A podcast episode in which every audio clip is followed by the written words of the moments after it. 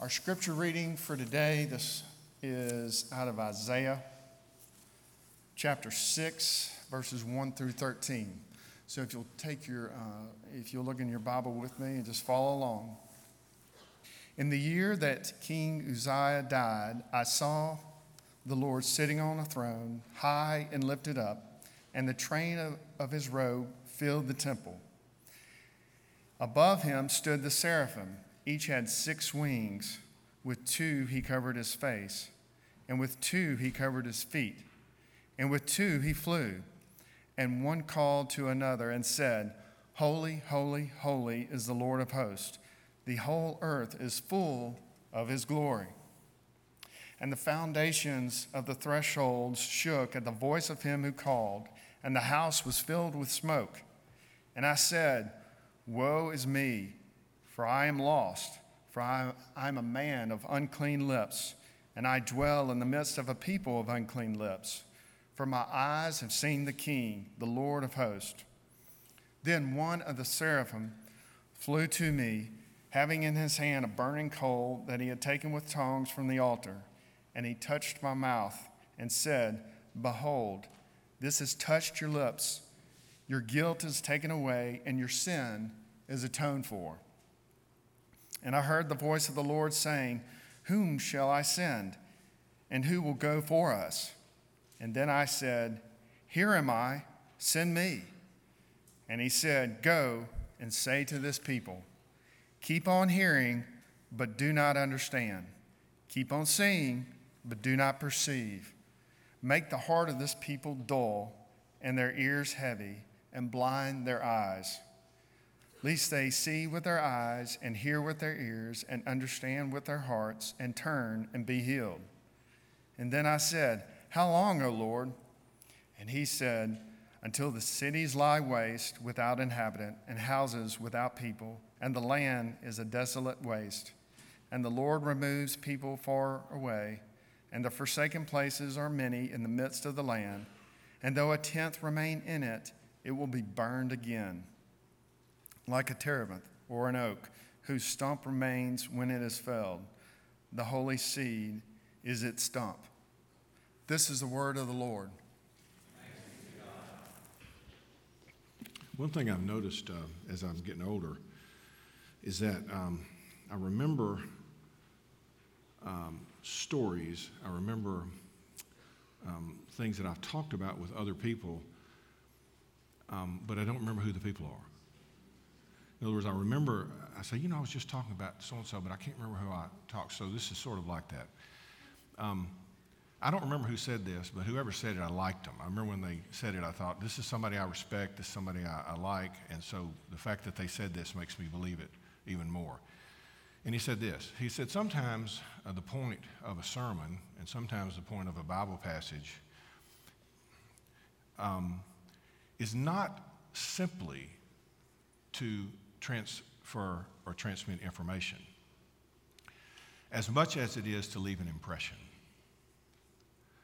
And so don't get me don't hear me to say that uh, conveying information is not important. But sometimes it's the impression that we are left from the text. Um, and that's really largely applicable to the text that we're going to look at today. It's a text that it's sort of like going in, uh, in the book of Revelation, and particularly for, say, chapter 4, where a similar sort of uh, event is taking place. And it just sort of is something you, you, you behold it and you feel it and you sort of sense it, and it does things to you that you don't know exactly what's going on or how it did it, but it's left an impression on you.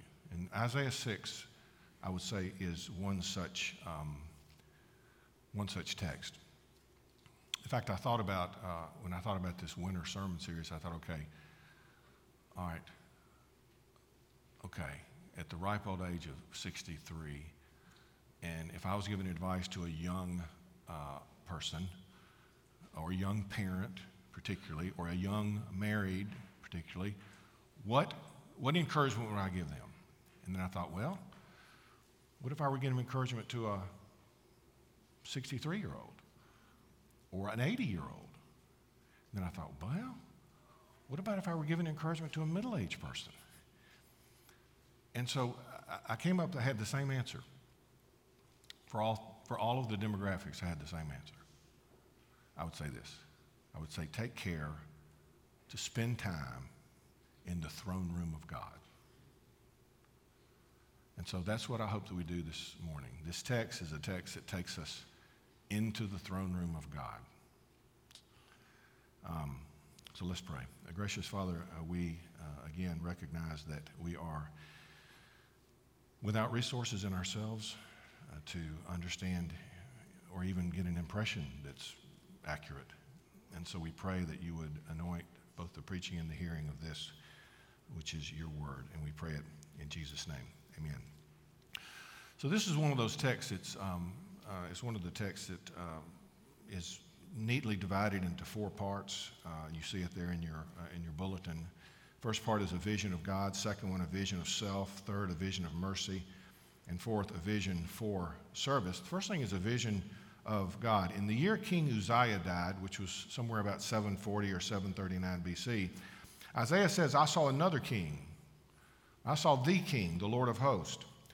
Uh, now, um, in a way that we don't need to understand uh, necessarily, um, Isaiah was given a sensory perception to see God in a vision.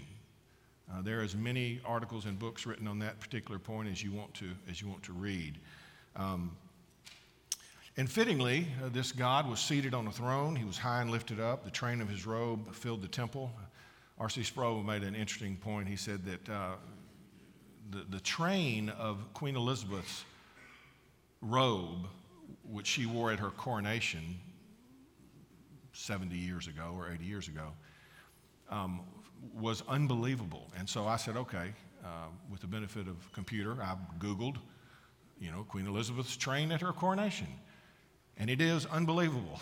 I mean, it would go all the way down this, probably this aisle, all to those doors back there. It took probably eight people to carry it. It was amazing. And, and the thing is, is that the, the, the, the, the clothing worn by royalty uh, gave an indication of the greatness of the, of the people. Well, in this vision, the train of the robe of this king, high and lifted, fills the entire temple. It would be like someone being here with a train that literally went from smushed up against the windows all the way, it just, it just filled the entire place and up to the ceiling. It's hard to really imagine. Um, and above the king were seraphim. Seraphim are some kind of heavenly beings. Uh, the literal definition of seraphim is burning ones. Um, and they were attending him. They were covering their faces. They dared not even look at the holiness of this, of this God. Uh, there, was so, there, was so, there was so much reverence uh, that they had for this God. Um, they couldn't even look at his glory, and they wouldn't look at his glory. And they had other wings covering their feet as if this holiness was so overpowering that they just were trying to cover everything about themselves to shield themselves or to protect themselves from the holiness of this God. And they cried out three times, Holy, holy, holy is the Lord of hosts. The whole earth is full of his glory. Now, there have been many people who have made good definitions of holiness and glory. I'll try to give you some of the ones that have been given. The word that's used here for holy here in the scripture, the, the Hebrew word, is derived from a root word which means to cut or to separate. God's holiness means that He is utterly separate, He is absolutely distinct from all of His creatures. He is exalted above His creatures in infinite majesty. He is one of a kind in all of the universe. Uh, one writer says this The holiness of God is his unapproachable and unique moral majesty and transcendent greatness before which sinful mankind instinctively quakes. Nowhere else in Scripture, nowhere else in Scripture do we read things like love, love, love, or mercy, mercy, mercy, even though God is loving and he is merciful. Here, for the only time, this is the only time in the Old Testament that equality is raised to the power of three, as if to say divine holiness is so unusual, so far beyond anything that the human mind can grasp, that a super superlative, three times, has to be invented to express it. This is an invented word in the Old Testament. You know, one of my professors, Ralph Davis, said, Well, one thing's for sure there has to be more here than sinlessness. Why? He said, Because the seraphim too were sinless. And even as sinless beings, they flinched in the presence of this holy God and covered themselves. One writer said, God's holiness is not simply the best we know, we know nothing else like it. And so that's God's holiness. What about His glory? What's the difference?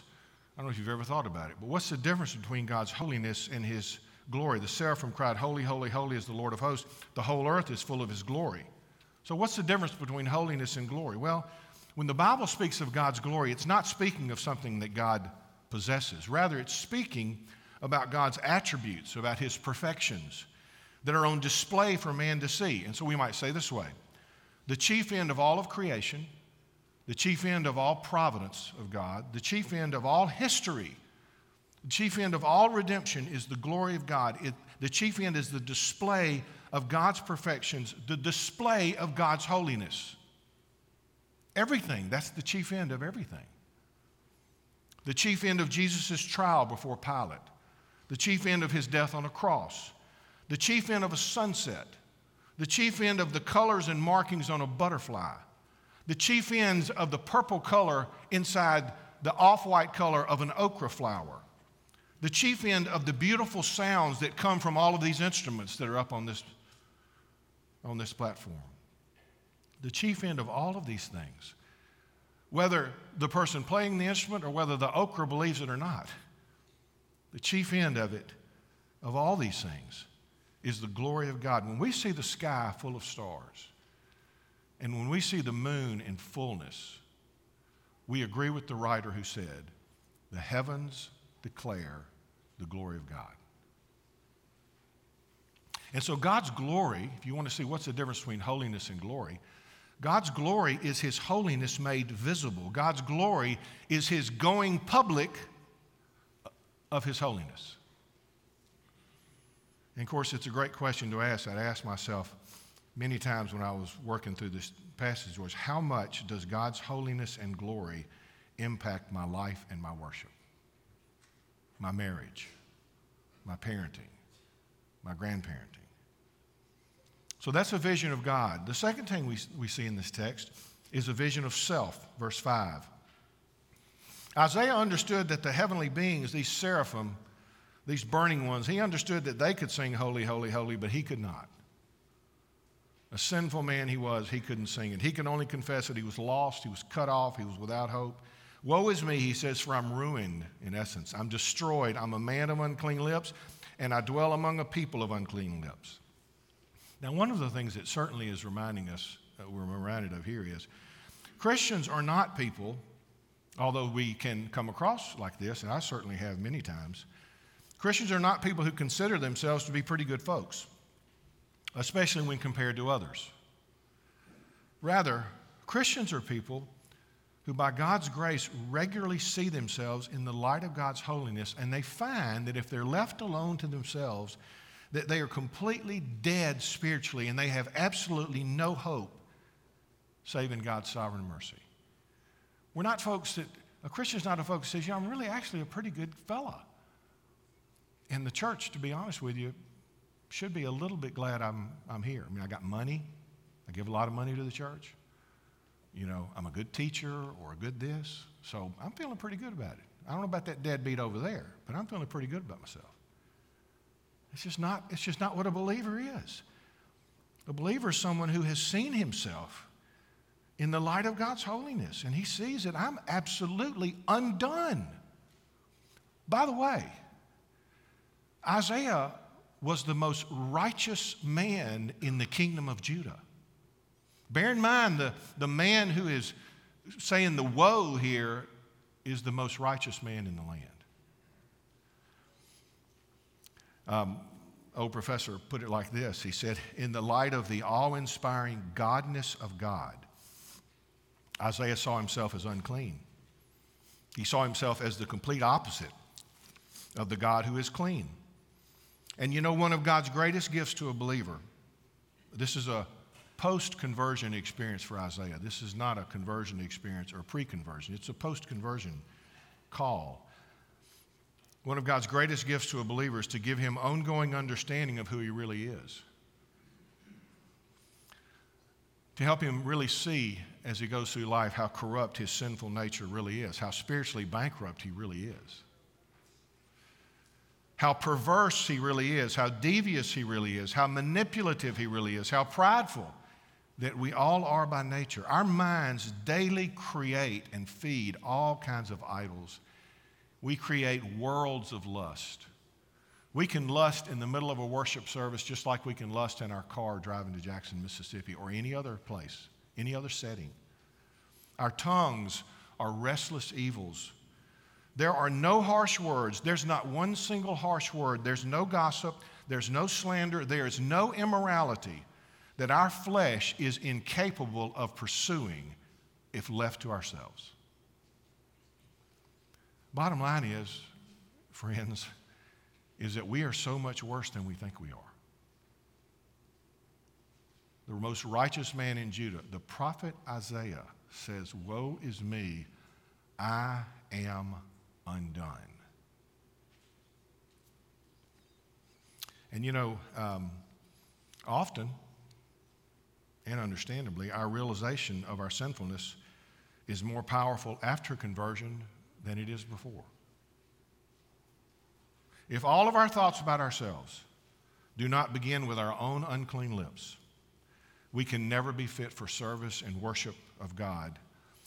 And we will be tough to live with as parents, and tough to live with as spouses, and tough to live with as friends. If all of our thoughts don't begin with our own unclean lips. You know, it's worth considering, I think, to uh, Think about the progression in the Apostle Paul's life. Think about the progression in the Apostle Paul's thought process in his life as he saw more of God's greatness and more of himself in the light of that greatness. So in AD 55, 1 Corinthians 15, Paul says this For I am the least of the apostles, unworthy to be called an apostle because I persecuted the church. I'm the least of the apostles. Well, a few years later, in AD 60, 61, or 2, he says, I'm not just the least of the apostles. He said, although I'm the very least of all the saints, I'm the least of all of the believers.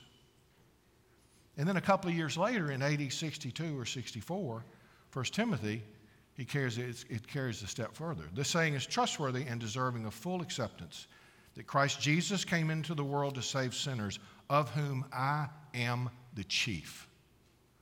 So now I'm the least of the apostles. Now I'm the least of all the saints. Now I'm the chief sinner. In just the space of a very few years where he walked with Christ more and more and was able to see himself more and more accurately. As thus we have a vision of God, we have a vision of self. Third, a vision of mercy. Isaiah was correct in his self assessment and his assessment of the people of Judah. They were indeed unclean. But he also apparently rightly understood that uh, neither he nor the people could make themselves clean. If you look at what he does, he just says, Hey, woe is me, I'm undone, I'm ruined, I'm destroyed, I'm unclean. And he leaves it at that. He simply declares what's true and then just leaves it.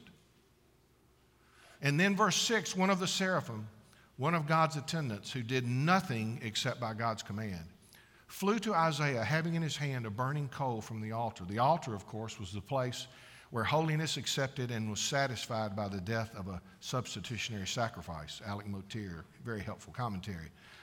And so the seraphim uh, flies and flies down to Isaiah, touches his mouth, and he said two things to him. First, your guilt is taken away. Your guilt has been removed, turned aside, so that it no longer stands in the way of God's forgiveness. Um, you know, it'd be the same, it'd be the kind of like uh, if you committed a crime and it was serious enough to put you in jail, and, um, and you just told the jailer, well, I just kind of want to get out. And he said, well, you can't. But I want to. I want to get out. And I'm really sorry for what I did. Well, you can't get out. Why? Well, because you committed the crime and you have to, something's got to happen. I mean, there's what's standing between you and being removed from the jail is the fact that you've committed the crime. You're you're your, your guilt. You're guilty. Well, the difference is here is, is what the gospel tells us is, is that through the cross of Calvary, through the person and the work of Jesus Christ, the guilt is actually turned aside. The person in the jail cell who wants out still guilty. The person who comes to Christ in repentance and faith, the guilt has been laid aside. It has been it no longer stands in the way of God's forgiveness. It's been paid, it's been nailed to the cross. As long as the sin, as long as the iniquity stands in the way, there can't be any forgiveness. Somebody's got to deal with the crime. The iniquity must be removed, it has to be turned aside before God can forgive. And that's the cross. The guilt is dealt with. The iniquity is no longer standing in the way. There can be forgiveness.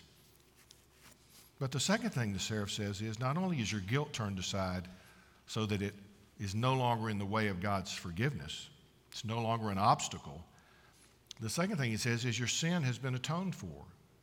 And what he's saying is, is that now that the sacrifice has been offered, there's now a basis for the forgiveness. And so, what the thought seems to be is, he seems to be saying that the person is so covered by the means of this sacrifice that the sin no longer can be seen by God. The sin is atoned for. God essentially saying that the sacrifice which covers you is sufficient to satisfy God's demand for justice. It was the Old Testament sacrificial system, Leviticus 17, as an atonement.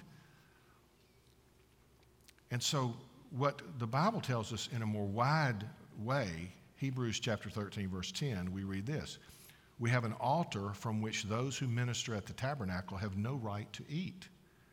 We have an altar outside of Jerusalem. Uh, my, uh, one of my teachers beautifully put it. We have a cross. We have an altar that's shaped like a cross on which the Son of God was sacrificed. It's a cross where we, like Isaiah, can be purged and cleansed, where the guilt is taken away and our sin is atoned for The person in the jail cell, his guilt remains. The person in the jail cell, his sin has not been atoned for. He's paying the price for being in the jail. We have an altar, though. We have an altar where the sinless God man, Jesus Christ, was destroyed in the place of any and all who will cry out to him, Woe is me, I am unclean, and who will look to God for cleansing. It's interesting here, is it not? and so powerful for us to see that the God who makes us see our uncleanness is also the God who provides our cleansing. So what, let me ask you a question. What would life be like if there were no forgiveness? What would life be like if there were no atonement? You can't be forgiven. There's no way for your guilt to be removed. Everybody's guilty. All have sinned and fall short of the glory of God. Every single person in this room, we're all guilty. What would it be like if there were no way to have your guilt taken care of? There were no way to have your guilt removed, no way to have your guilt dealt with. What would life be like? What would life be like if there was no atonement? What would life be like if there were no, uh, no covering?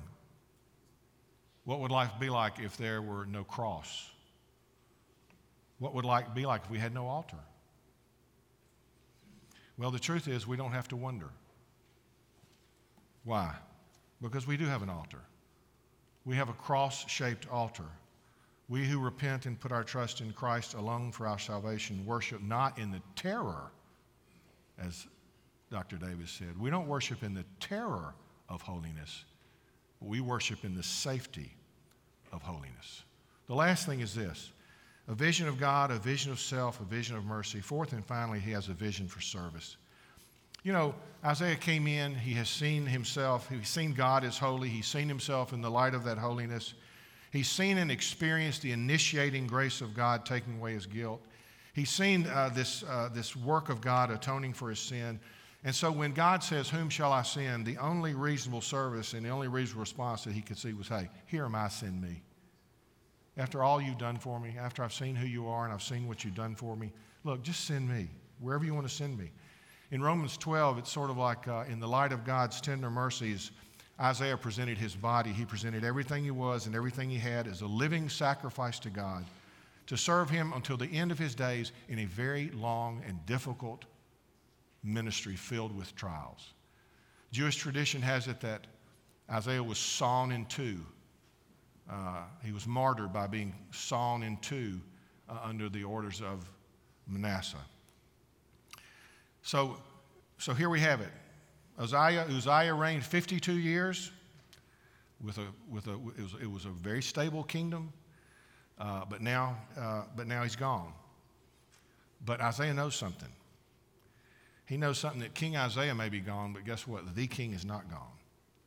The king still reigns, and that king will have a people unto himself. The whole rest of Isaiah chapter 6 tells us there will be a holy seed, there will be a remnant in Messiah that would arise from this seemingly dead stump of his people. And even today, there are people in this congregation who are a partial fulfillment of that prophecy that Isaiah made hundreds and hundreds of years before the birth of Christ. So here's the question you have, maybe. December the 19th, right? So the question is, how is this a Christmas sermon? When is he going to get to the, you know, to the Christmas part of it? And, um, you know, I will tell you that um, Christmas time of year is uh, challenging for preachers often because they feel like they have to come up with Christmas sermons, right? And then you, and, and there's a temptation to simply preach anything you want to, and then at the end just say, and then Jesus was born, and um, everything is everything worked out. Um, and, and in some ways, I suppose every sermon is a Christmas sermon uh, if it has to, if it, if it, if it, if it necessarily must uh, come to the place where it has to come, and that is celebrating God with us in Christ. But let me tell you this this is really actually a Christmas sermon.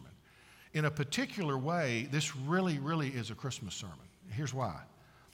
Because Isaiah's vision of the glory of the king, and I'm not making this up, Isaiah's vision of the glory of the king actually was a vision of the glory of the Lord Jesus Christ.